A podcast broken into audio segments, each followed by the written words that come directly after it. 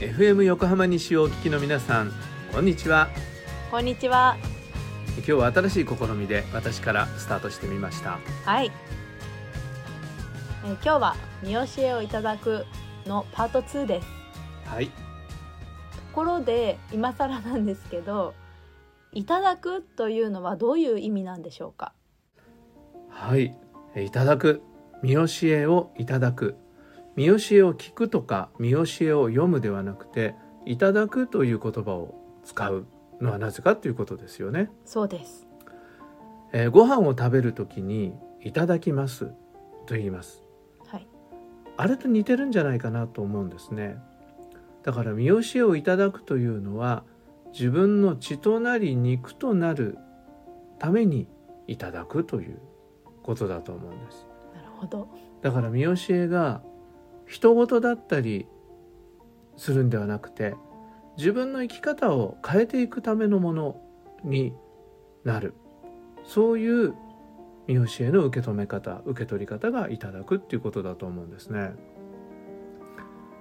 下手すると見教えっていうのは、えー人のことを切るとかね、えー人を批判する道具にもなりかねないんですね。腹を立ててはいけないのにあの人は腹ばっか立ててるとか人の悪口言っちゃいけないのにあの人は人の悪口ばっかり言ってるっていうような見教えでこう人を評価するとか人を批判するようなことになってしまうとそれはもう見教えをいただくということとは全く別のものになってしまうんですね。だから自分が腹立ってる時にあ腹立てば心の鏡の曇ることと言われてるんだから腹を立てないように、えー喜びを見つけよう良いことを見つけよう相手の良いところを見させてもらおうっていうふうに生き方が変わっていけばそれは見教えが見教えをいただいて自分が変わっていくということになっていくということなんですね。はい。ですからその見教えがああこれは厳しいなって思えた時はチャンスなんですね自分にとって厳しいなと思った時にはその見教えを真剣に自分の生き方に入れていけば自分がよく変わっていくことができるということです。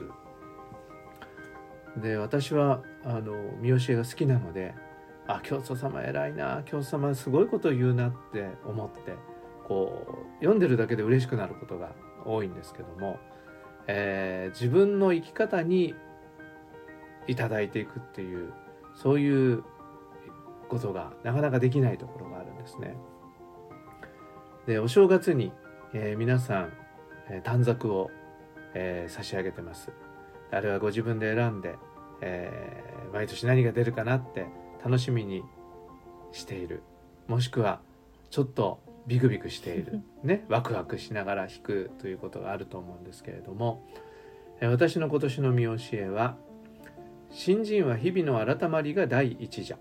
「毎日元日の心で暮らし日が暮れたら大晦日と思い夜が明けたら元日と思うて日々嬉しゅう暮らせば家内に不和はない」という見教えでした。でこれはあんまりこう自分のこととして、えーいただくということが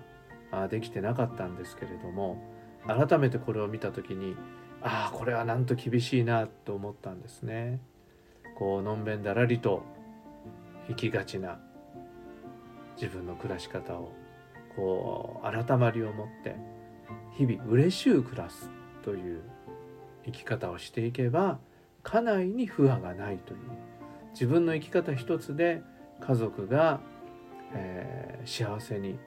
仲良く暮らせるかどうかが、ね、決まってくるんだということですからあこれは厳しいなと思って受け止めました、えーなかなか毎日えーそのことを心がけてということではないんですけども、えーこういう厳しいなと思った見教えはちゃんといただいていきたいなと思ってるところですはい。あなたの今年の見教えは何ですか？ちょっと言いたくないです。あ覚えてるんですね 覚えてはいます。あお願いします、ねえ心で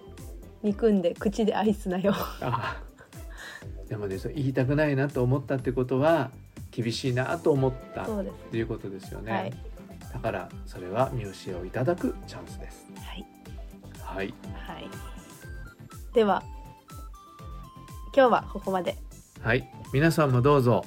えー見教えをいただくということをちょっと意識してみてくださったら